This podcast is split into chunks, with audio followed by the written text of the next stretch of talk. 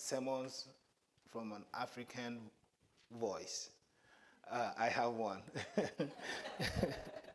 so, so here is the funny thing. So when the word comes to my head, it comes to my head in my first language, Twi, T W I, and I'll translate it to the British English, and then I find the equivalent American version as close as possible to say it. anyway, so I'm speaking on this man is my father. And being able to point to a man as your father may not mean a lot to you if you grew up with your, your father around the house, good or bad, he was around. Um, may not mean much. But the kids that grew up without knowing their fathers, being able to say that is a big deal. Because you grow up and you go to school and boys gather together and they speak about what they did with their fathers in the weekend. Um, some went for fishing, hunting, and you have nothing to say. Not because you did not do something with your father, but you just don't even know him. It's heartbreaking for children who grow up in such circumstances. And suddenly one day, a man comes to the house and you are called and say that this man is your father. Makes a world of difference. It doesn't matter who he is, his success story or failure story. You just want to belong. You just want to know you also have a father. And you walk out there and can tell the boys that that man, or this man, is my father. It makes you proud. I mean, there are many reasons why a father will be separated from the child. Could be early death, or divorce, or just sheer irresponsibility. As Christians, we also need to be able to point out to God and say that He is my Father. Not every religion allows that. Muslims are not able to call God their Father because they believe human beings are not worthy enough to be children of God. But Jesus made it clear to us that God is our Father. That is why when we are praying, we say, Our Father. And we need to believe that with a very deep conviction, not just to say that God is our Father religiously, but to let that belief transfer into our daily living so that the world around us will know that we really are children of God. And why do Christians uh, get separated from their Father, their Heavenly Father? There are a lot of reasons, but to, today I want to speak on three from the Bible passages that we read. The Bible says a man had two sons, and the younger one took part of his inheritance and went away and squandered it. So, in the Jewish culture, if the father dies, double portion of whatever the, the man owned goes to the bigger son or the first son, and the rest to be shared among the rest of the children. And I think this boy thought that if this brother of mine come to take double portion. I don't know how much will be left for me. Probably this is a good time for me to take my share and go away. So he took it, broke his father's heart, and went away. The story goes on. But the Bible said that he, he came to his senses and said, I'll go back to my father and tell him that I'm not worthy to be your son, but take me as one of your slaves and I'll work for you. So you, you hear in this story, it is the boy that took his properties and left, the boy that squandered his properties, the boy that came to his senses and made up a story to tell the father, it was the boy that went back. And the Bible says that when he was still far off, his father ran towards him and hugged him. In this story, the father never changed. He was still the same father, just as before the boy went away. And as the boy came back, it was still the same father. His love for him has never changed. His attitude towards him has never changed. It was still the same.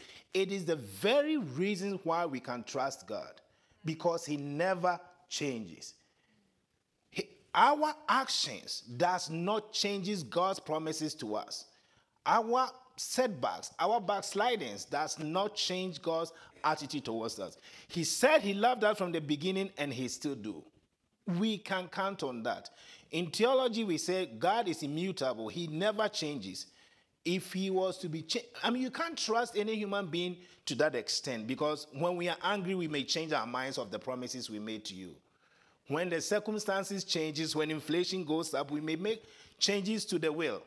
But God does not change his will towards us based on inflations. He is constantly in love with us. So the first wrong thinking was the boy, he said that I'm not worthy to be called your son. That is self condemnation thinking. So he thought, I'm not good to be loved because I have done bad things. I'm not worthy of your love because I have done so many bad things. A lot of people goes around thinking that way. This is mostly the thinking of people who are outside the church. They think I don't deserve to be among these good people in the church. Church is for decent people. I am a drug addict. I, I, I, can't come here. I don't deserve God's love. I have tattoos in my face. I, I, I'm not like a Christian. But that is wrong. God is calling drug addicts. God is calling all sorts of people. The, the, the parable Jesus used, he said that a man, a king, made a, a, banquet and he sent his servant, Go to the highways and hedges, call the lame, everybody you can find, bring them that the table is set. God is calling everybody. So we also, as Christians and as church people, we have to work on to make our church very welcoming when these people comes in. Because there's nothing so painful than to be among people who thinks that you don't belong there and they are just giving you fake smiles.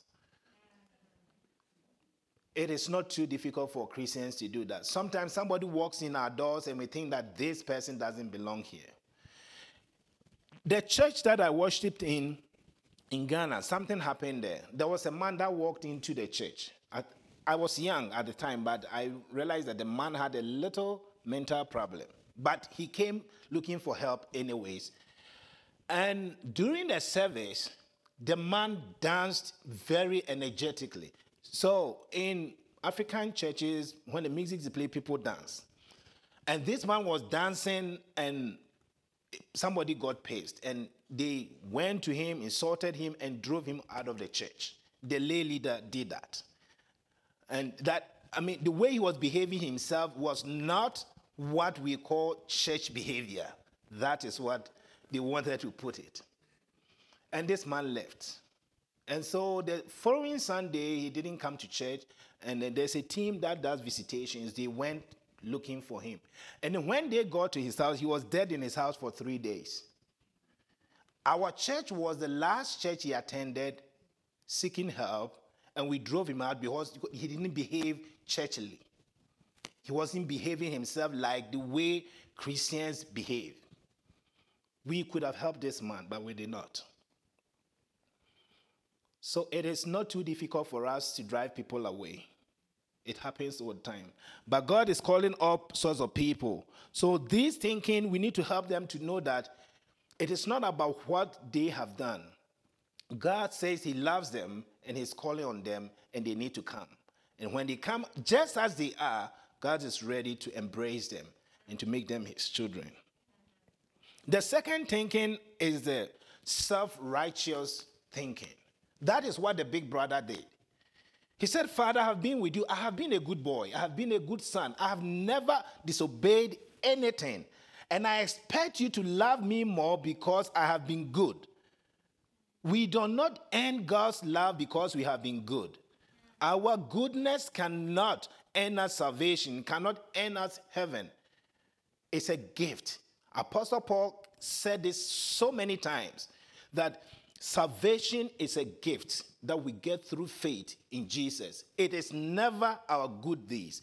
If we were to count matching our good deeds with our bad deeds, definitely we will fail. So this boy was there thinking of himself to be the best because he has been a good boy.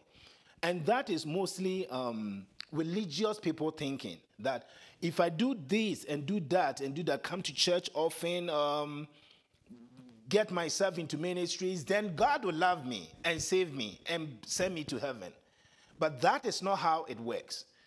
We always, constantly need to call on God's love and accept this gift of salvation constantly, not based on our good works. Definitely, good works is okay. but that is not what is earning you your salvation. So, I try to compare with this story. There's this movie I watched, Prince of Persia. So, this boy was a street boy, he was a thief, and he was an orphan. And one day he encountered the king of Persia.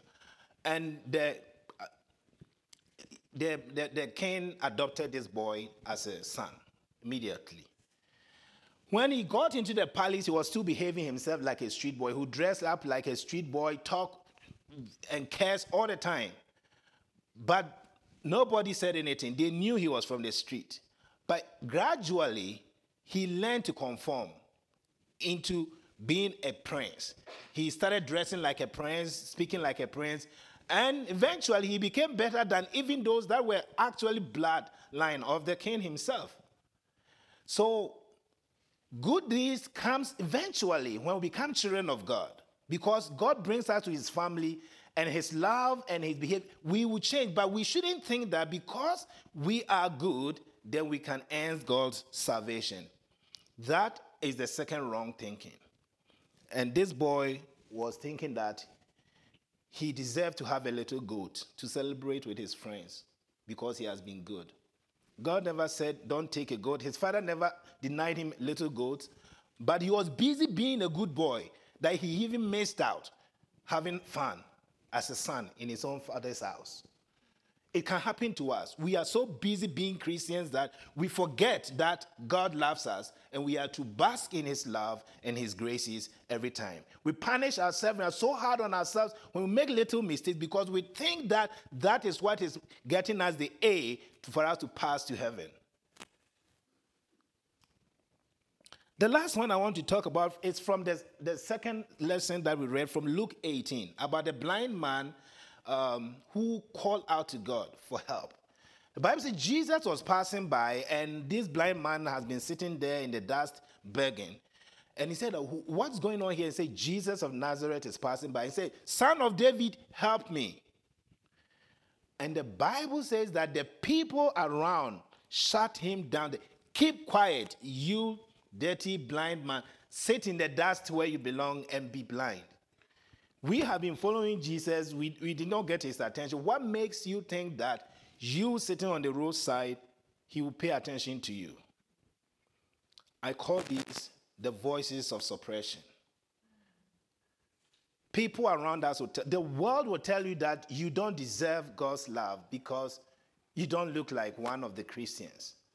When I became a Christian, I became a Christian in a very peculiar situation. And the person who in, sent me to church left. And so everybody around me at the time was thinking my faith was not going to last. So they were waiting for me to get back to my old life.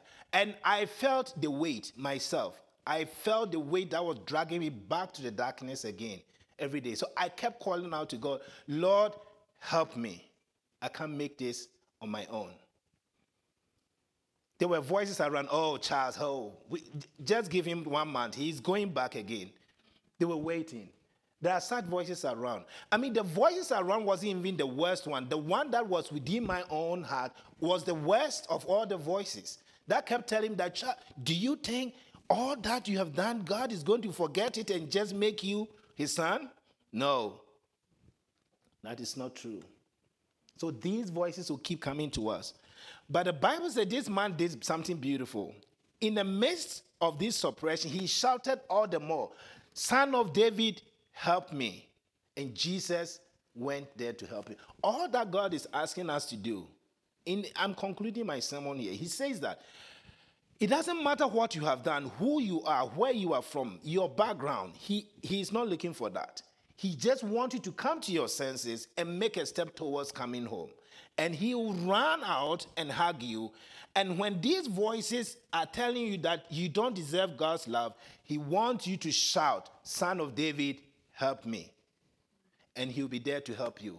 To give you your sight back, give your peace back to you, give your health back to you, restore you to whatever you are asking him to do for you. This man in particular was asking to see again, and Jesus gave him his sight. Whatever you are asking, Jesus is ready to give. If you could, in the midst of these voices, so say, Son of David, help me. And he will be there to help you. Amen.